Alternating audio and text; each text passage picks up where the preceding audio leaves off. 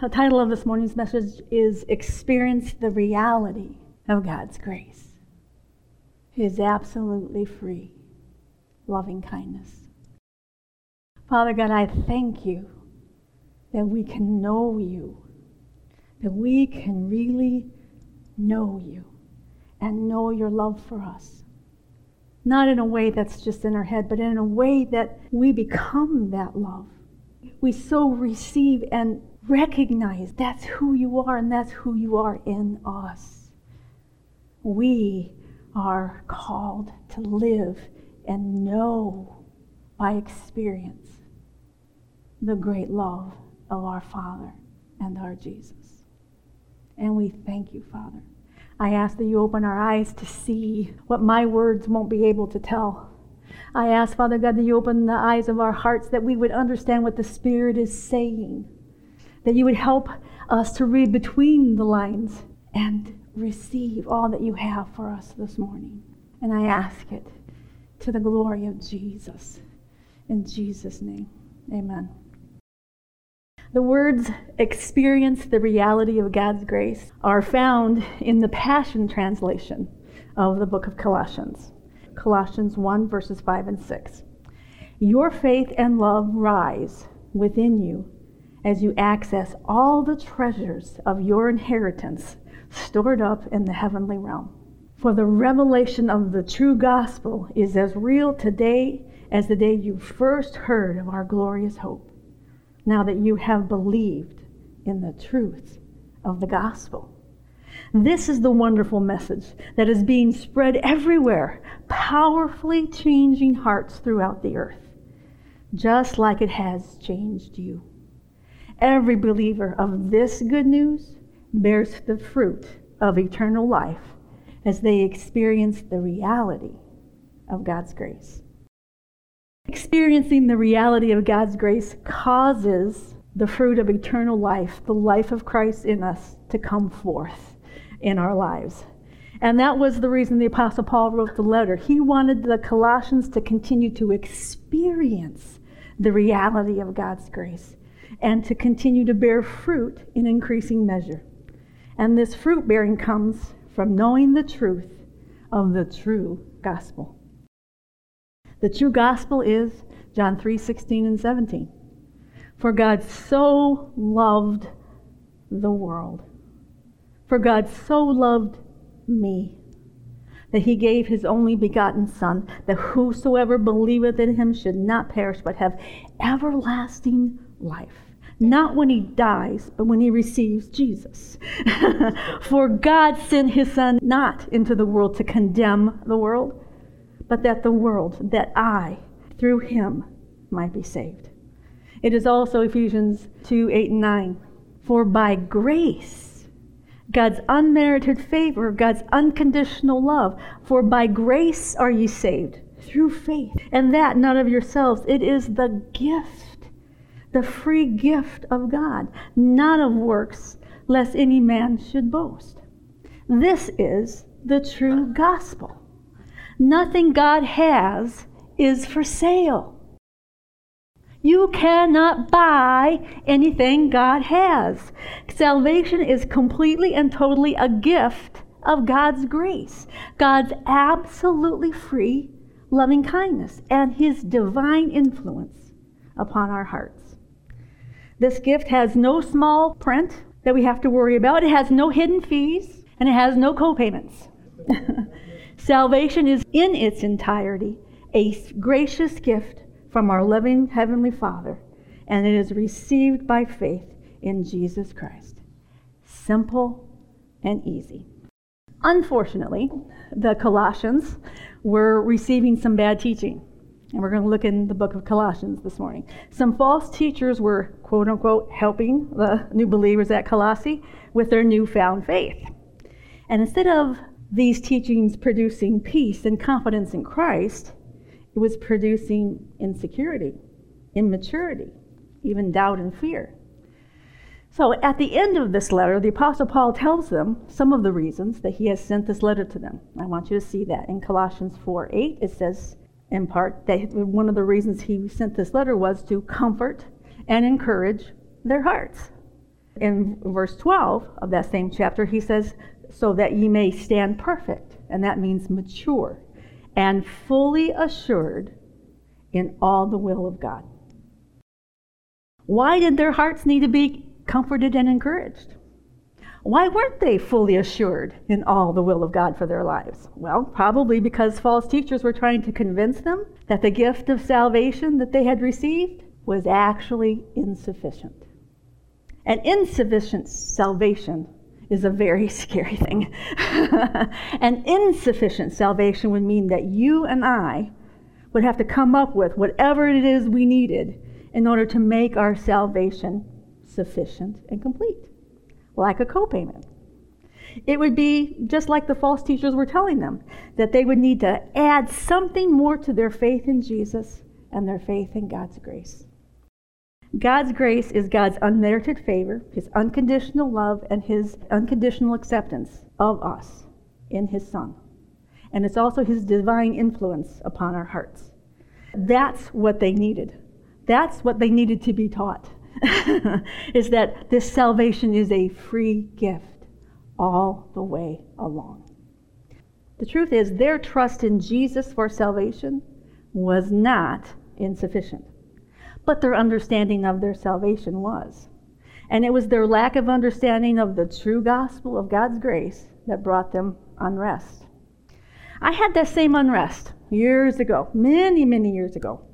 In fact, most of my life, most of my Christian life, I spent it in a place of unrest because I was sure there were hidden fees and there were co-payments that I had to make, and I had to make certain deposits in order to get God's blessing, to get God's approval. And it was never true. But I didn't understand. Many years ago, before I had the fuller revelation of God's grace, I was having a conversation with God in my car. That's where I had church most of the time, was in my car. and I asked him if I could trust him to keep me saved. Because I was afraid that at some time in my life I might not be in my right mind and in that condition, I could reject Christ and go to hell. Because I had heard of, you know, women going through menopause and losing their mind. people becoming mentally ill and doing crazy things. I had heard people having brain damage and doing things that were completely out of character for them, and that scared me. What if those things happened to me? Could I reject my Jesus when I was not in my right mind and go to hell? The thought of that scared me because in those thoughts I realized I could not guarantee my own faithfulness for the entirety of my life. And I was pretty sure that it was my faithfulness that really kept me saved. but in that moment, I realized just how crazy it would be for me to trust myself to keep myself saved. The truth was, I just wasn't that trustworthy. Now, I was as faithful as I knew how to be, and I loved God with all of my heart to the best of my ability, but I was so human. I was so fallible. I was so unable to completely control my life. And that brought fear. But in that moment of fear, the Holy Spirit brought me a question Can I trust God to keep me saved? I asked him. Can I do that? Can I trust you to keep me saved? You see, that was a foreign thought to me. God keeping me saved. I had never heard of such a thing. Is it biblical? Is it legal? you see, I had learned to trust God in different ways. I had learned to trust Him to take care of me financially month by month. I had a monthly paycheck. And I could pay my tithe and say, God, I'm trusting you. See, I understood giving was about trusting, it wasn't about buying. See, I understood that much. I wasn't fully mature in that understanding, but I understood that I could trust Him to keep me financially safe for an entire month. But could I trust Him to keep me safe for my whole life? wow. I wasn't sure He would be willing to agree to such a thing taking on the responsibility of keeping me saved? But he answered me and he said, Of course. I love you. you can trust me to keep you saved. Now, in my understanding, that meant that he would be faithful to bring me plenty of pain if I ever got really stupid. I'm still growing in my understanding. but even in my limited understanding at that time, I finally experienced rest. You see, I shifted the burden of responsibility for my salvation over to God. I didn't have to be the watchdog over me anymore. That was so freeing. God said He would take responsibility for keeping me saved. And my heart was finally comforted because I finally had the assurance that God was the one who would make sure I went to heaven. My trust was finally in His goodness and His faithfulness instead of my own. Now, it appears that the Colossians were in the same kind of predicament. They needed to have their hearts comforted and encouraged too. They needed to be able to stand mature, fully assured in all the will of God. They needed to know the truth about the true gospel, the one they had heard, first heard from the apostles, that they are saved completely by grace through faith in Jesus, and only by faith in Jesus not faith in themselves, and not faith in what they could do or add. The false teachings that they were hearing were causing them to doubt the truth that faith in Jesus was truly all they ever needed in order to receive and experience God's grace. The King James of these two verses, Colossians 1 5 and 6, says this Because of the hope which is laid up for you in the heavens, whereof ye heard before that the word of the truth of the gospel, which is come unto you, even as it is also in all the world, bearing fruit and increasing, as it doth in you also, since the day ye heard and knew the grace of God in truth. The King James says, knew the grace of God in truth, and the Passion Translation translates it as they experience the reality of God's grace. It sounds like it's a very different concept, but it's actually the same concept. Because for God, when He talks about us knowing, He's talking about us experiencing. It's not supposed to be something that just happens in your head. It's supposed to be something that happens inside of you, that comes out inside of your life.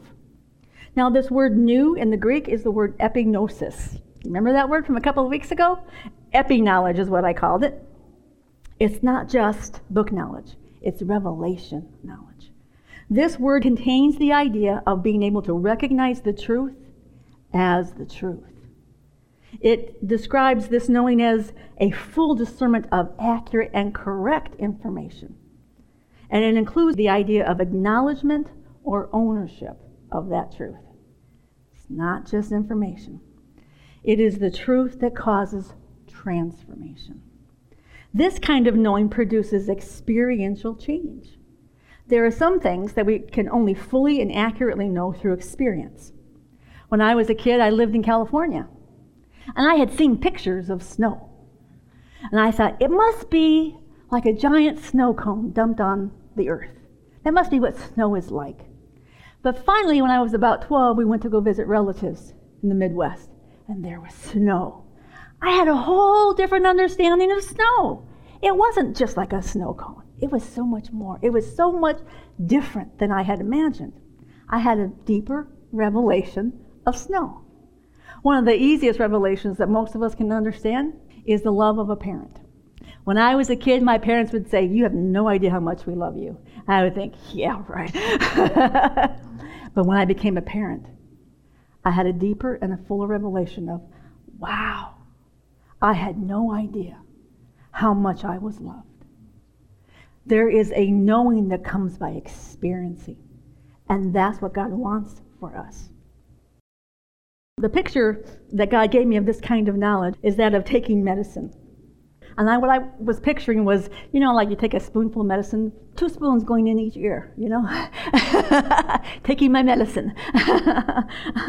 when we hear of the truth of God's grace and how good it is, and we receive it, it comes into us and it changes us. When we receive it like medicine and we digest it, We meditate it. Its powerful truth reaches every part of us. It heals us. It makes us whole. It causes us to grow and mature. Yes, we are complete in Christ, but a two year old is complete, but not necessarily mature. We are all growing up into the complete fullness of who Jesus is. Yes, He has made us complete, but He wants us to experience the fullness of that completeness. I love how God loves to repeat Himself. In the same way that good food produces good health, the good news, the true gospel, produces good spiritual health. It brings peace and rest and confidence into our hearts and lives. The good news of the true gospel is the good news that nothing God has is for sale. You can't buy it, you can't earn it. It is all in its entirety free. The reality of God's unmerited love and goodness that activates the faith in our hearts, that brings the experience of growth, maturity, and security that we are meant to live in. It is us taking in the medicine of the grace of God that brings forth the maturity that we're looking for. As believers in Jesus, we want to grow up into all the fullness to experience in our life. And it is hearing the true gospel over and over and over that that fullness will begin to come out in our lives by experience. What the false teachers in Colossians was teaching brought doubt into the minds of the Colossians so that they couldn't rest in the truth that they were obtained, maintained, and retained by God and His grace alone through faith alone. Salvation really is a completed work of God's hand. It's not a partial work that needs us to add our works in order to complete it. All of our life is saved, healed, delivered, and protected through grace, which is God's love and favor freely given as a gift, which is then appropriated by faith. Us believing that He is that good and His salvation is that free. But it's only in believing in the Lord Jesus Christ. It has to be that it is in His finished work that we trust, not in anything else. When we know, believe, acknowledge, and fully discern God's grace, we automatically receive God's grace. It's the craziest thing. How do I receive God's grace? See it, recognize it for what it is, embrace it. When you see grace, you receive grace. Because seeing grace in its reality releases our faith. And then through our faith, we experience the reality of God's grace in increasing measure. The more fully we know about God's grace, the more fully we will experience it in our lives, which is what God wants for us. We can become so fully convinced of God's grace, of our Father's absolutely free loving kindness and goodness, that our faith will work without effort. You see, most of us are always trying really hard to get our faith to work. but the remedy for working really hard at your faith is seeing grace for what it really is, when we really see it, when we really understand it, when it becomes real to us, faith is simple and easy. When bad things come, if I know, I know that I know the grace of my Father, bad things happen, thank you, Lord Jesus, you have an answer for this. It's not, oh, woe is me, what am I going to do now? You see, if that's my response, then my heart needs to be more fully established in the good grace of my Father, in my Father's absolutely free provision. If I am at unrest, I have not been seeing and knowing His unmerited favor and His unmerited love for us. The more I see it for what it is, the more I absorb it, that's what comes out. And then I can automatically step into it. Go, yes, my Father has grace for this. Yes, this is no big deal. My Father has grace for that too. Doesn't matter what it is, His grace is sufficient for every need. This automatic response, it reminds me of how pollen produces sneezing in my life. in my nose, I have receptors that are able to quote unquote see pollen. And when they see pollen, they mistakenly recognize it as a dangerous foreign invader. And so when my nose receptors see these foreign invaders, they automatically respond. By producing a sneeze. You see, that's what grace does. When I see grace for what it really is, when I embrace the truth of it, faith comes out. I don't have to try to work up my faith to make it work. it's the automatic response. You see, when I'm in faith, I am in peace. When I know my Father has already given me the answer for whatever comes my way, there is no unrest. There's no, oh my God, what am I going to do? It's, oh my God, I know what you have already done. Oh my God, I am so blessed. Doesn't matter what my circumstances are. Oh my God, He's my dad. He's my papa, and He loves me, and He has an answer for this. You see, I go from worry into rest by knowing who and how good my Father is, and how complete and sufficient my salvation is. When I see grace, faith just happens.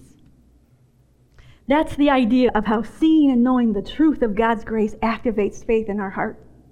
When our heart understands the truth of how good Daddy is and how free His goodness and grace is, our heart receives, takes whatever gift of grace it is we need. We're at peace because we know this grace. That's what the Apostle Paul wanted for the believers in Colossae. He wanted them to experience more fully the grace of God through their faith in Jesus and his finished work. But the false teachers were disrupting their faith and stealing their peace and their confidence. The false teaching that was creeping into the early church was a mixture of Judaism, mysticism, and Gnosticism.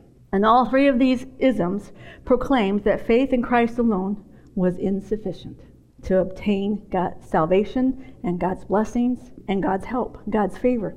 They taught the believers that they needed to add something to their faith in order to make themselves acceptable to God.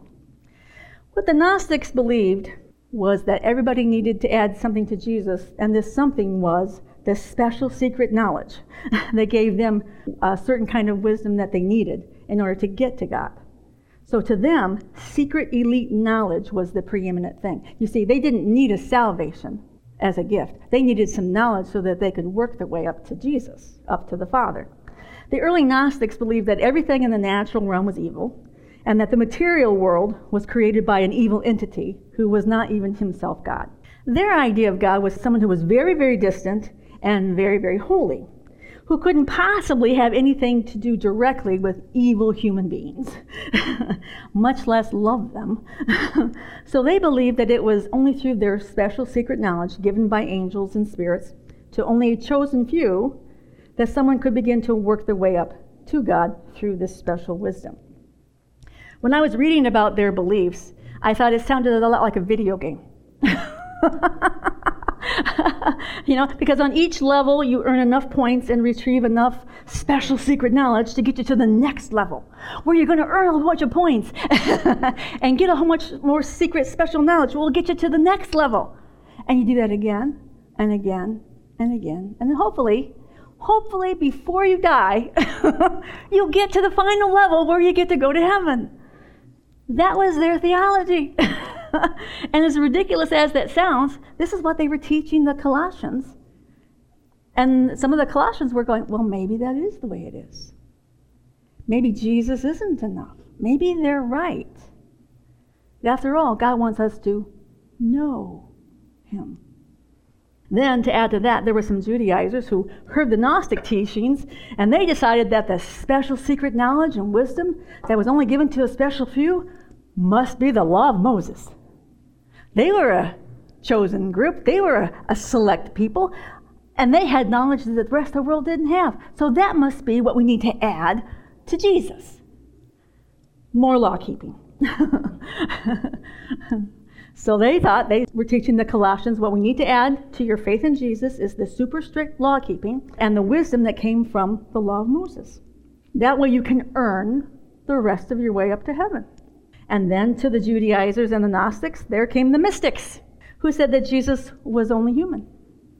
He wasn't God, therefore, he is insufficient as a mediator between God and man. So, in order to get the special secret information that they needed to get to God, they had to have the help of angels and spirits.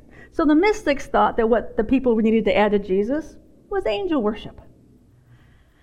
As you can see, there is no grace, no free loving kindness in any of these scenarios.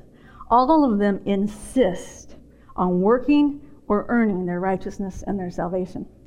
All of them reject the sufficiency of Christ and his finished work. And all of them reject receiving salvation by grace through faith alone in Christ. Now, what all of these false teachers didn't realize is that when you add anything to Jesus, you eliminate the need for Jesus. If through wisdom and secret knowledge you can earn your way to God, why do you need Jesus? If keeping the law of Moses and being super strict with your body through self denial can earn you God's approval, then why do you need Jesus? If worshiping angels can bring you into the presence of God, why do you need Jesus? You see, none of the isms provide the real answer to the question why do you need Jesus? the truth is, we need Jesus because only Jesus was qualified to deal with the real problem sin. Sin is what brought the separation between God and man. God was our source of life until sin entered the picture. Sin is what caused mankind to be subject to death. Sin is what causes man to feel alienated and feel like he's an enemy in his mind against God. Mankind's problem was sin and death. Mankind's problem wasn't a lack of special secret knowledge and wisdom given only to the religious elite. Mankind's problem wasn't a lack of enough laws, Mosaic or otherwise. Mankind's problem wasn't a lack of angelic or mystical experiences. Mankind's problem was a lack of life. When man sinned, man died. And dead men cannot bring themselves back to life. We needed someone who could free us from the penalty of death and could resurrect us with new life and then reconnect us to the life of God our Father. We needed a mediator, someone who could represent us to the Father and represent the Father to us. We needed a God man, someone who was fully God and fully man. 1 Timothy chapter 2 verses 3 through 6 says this. For this is good and acceptable in the sight of God our Savior, who will have all men to be saved and come to the epi knowledge. I put the epi in there. the translators don't do that, but it means the full knowledge, the revelation knowledge of the truth. For there is one God and one mediator between God and man, the man Christ Jesus, who gave himself a ransom for all. This is why the false teachers had a problem with Jesus. Their preconceived ideas of God as a holy and distant being, and that everything in the material world was evil, gave way to them denying the deity of Christ. They didn't believe that God and human flesh could coexist in the same person. and human flesh was evil. How could you take a holy God and put it in evil flesh? Well, flesh is not evil. When He made us, said we are very good. So, the real problem was the separation from God. The problem wasn't our flesh, our physical bodies. They said that Jesus wasn't really God, that he only came from God, and he only came to give us more knowledge of God, not to deal with sin. See, the Gnostics didn't believe man had a sin problem, they believed man had an ignorance problem. And they could solve this ignorance problem with the secret mystical knowledge given through spirits and angels to the religious elite, of course. But the truth is, dead men with special secret knowledge are still dead men. and dead men who keep the law of Moses and live in strict self denial are still dead men. And dead men who have mystical experiences with angels and spirits are still dead men. None of these kinds of things can bring a dead man back to life because none of these things have life in themselves. Only Christ has life in himself. John 5 25 and 26 says this Truly, truly, that means you should listen really close. Truly, truly, I say to you, an hour is coming and is now here when the dead will hear the voice of the Son of God, and those who hear will live. For as the Father has life in himself, so he granted the Son also to have life in himself. You see, Jesus wasn't talking about just when you die. He says, when you hear the voice of the Son of God, when you hear the Spirit of God speaking to you, there is life in that. He brings His life in us and to us and through us. Hearing God brings life. That's what He wants for us to know this life. So, the resurrection life, the eternal life that comes from Jesus Himself, who basically in the scriptures say, Look, I'm equal to the life of the Father. We share the same life force. Jesus basically said that He was equal with God. And later in the same chapter, Jesus says to the Jews in verse 39 and 40, You search the scriptures because you think that in them you have eternal life. And it is they that bear witness about me. And yet you refuse to come to me that you may have life. The false teachers that Paul and the Colossians had to contend with were people who they said had accepted Jesus, but only as a teacher or a prophet or maybe even a mystic. They believed Jesus could help them to help themselves, to attain and earn their way to God. But they didn't believe that Jesus was himself God. Jesus said in John chapter 14, verse 6 and 7, I am the way, I am the truth, I am the life. No one comes to the Father except through me. If you had known me, you would have known my Father also. From now on, you do know him and have seen him. Everything these false teachers were trying to attain the revelation of the true and living God, the promise of everlasting life, the favor, the blessing, the acceptance of God all of these were available as a free gift in Christ. Yet they refused to come to the Father through Jesus the Son. They refused the absolutely free loving kindness of God and the free gift of salvation through Christ alone. They wanted to earn it. They wanted to use their own self effort to attain what they thought they needed. They wanted to make themselves acceptable to God apart from Christ. They wanted the promise of eternal life and God's favor and blessing and revelation knowledge, but they wanted it all apart from Christ. All apart from grace and faith. You see, they never realized their true problem was that they were dead. They were dead in their trespasses and sins. They never wanted to address the true problem. So they always had the wrong answer more self effort, more looking to something other than Jesus. Unfortunately, believers often have the very same problem in reverse we think our problem is still sin. we think if we could just stop sinning, God would love me. If I could just stop sinning, God would approve of me. If I could just stop sinning, God would bless me. If I could just stop sinning, God would reveal himself to me. And then we try to apply the same remedy unbelievers apply more self effort. We try harder not to sin. We try harder to behave ourselves, to control ourselves. We try harder to read our Bible and to pray more. We try harder to make ourselves approved to God. But the truth is, what we really need is to remember His grace, His great love for us, His unconditional acceptance of us, His great desire to influence our hearts to believe in His unmerited favor.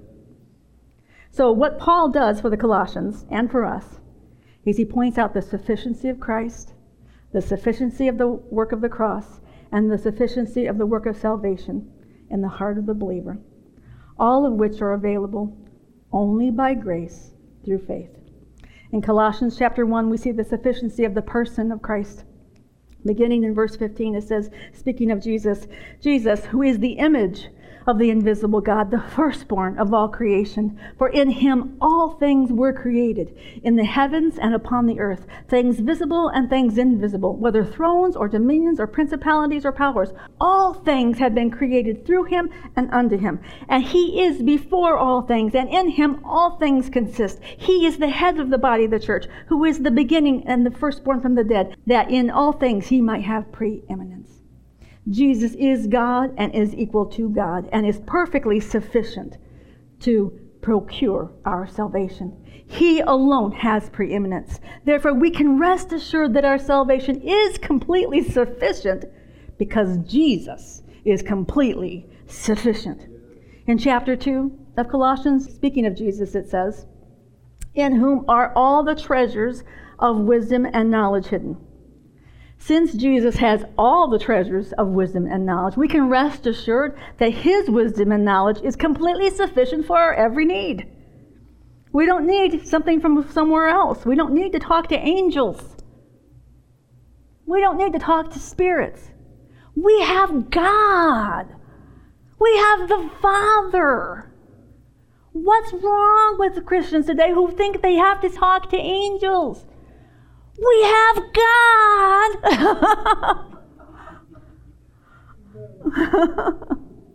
In Colossians chapter 1 verses 19 through 22, we see the sufficiency of the cross. For it was the good pleasure of the Father that in him, Jesus, should all the fullness dwell, and through him to fully and completely reconcile all things unto himself, having made peace through the blood of his cross, through him I say, whether the things upon the earth or the things in the heaven. And you, being in past time alienated and enemies in your mind, in your evil works, yet now, right now, hath he fully and completely reconciled in the body of his flesh through death, to present you holy and without blemish and unreprovable before him. Since we know that God, through Christ, has reconciled all things back to himself, we can rest assured that our reconciliation, that our sin debt being paid in full, is so completely sufficient that we can never add anything to it. The cross is sufficient for our complete and total reconciliation. In Colossians chapter 2, we see the sufficiency of Jesus' work in us. Colossians 2:13. And you were dead in your trespasses and the uncircumcision of your flesh. God made alive together with him, having forgiven all of our trespasses. For in him dwelleth all the fullness of the Godhead bodily. Ye are complete in him, which is the head of all principality and power. In Christ, we have been made alive, complete, and full. Jesus and his finished work are completely and entirely sufficient for every need. All God asks is that we believe that God is as good as he says he is, that his work of salvation is as sufficient as he says it is, and that he loves us as much as he says he does. And then shift our faith away from our own abilities and trust our Father's faithfulness. God our Father wants us to experience the truth, the reality of His grace, the reality of His unconditional love and favor. He wants to reveal Himself to us even more than we want Him to. The more we see the truth of the gospel of grace, the more we will experience the reality of His grace and the reality of His unconditional love and His unmerited favor and his divine influence upon our heart. It is the truth of the gospel of grace that comforts and encourages our hearts and allows us to stand fully assured in all the will of God. Amen? Amen. Father God, I thank you for the truth of your word. I thank you that you have given us life and life more abundant, that you have given us the very life of Christ that we have Father, Son, and Holy Spirit living on the inside of us, and we don't need to seek anything for salvation outside of you. Everything we need is found in you. You have all the wisdom, you have all the knowledge, you have all the truth. I ask, Father God, that you open our eyes to see and receive all of your truth the truth of your love, the truth of your grace, the truth of your cross, the truth of the finished work and the truth that we have already died and been risen to new life. That we are safe in your hands and in your love. Father, I thank you for your word. In Jesus' name, amen.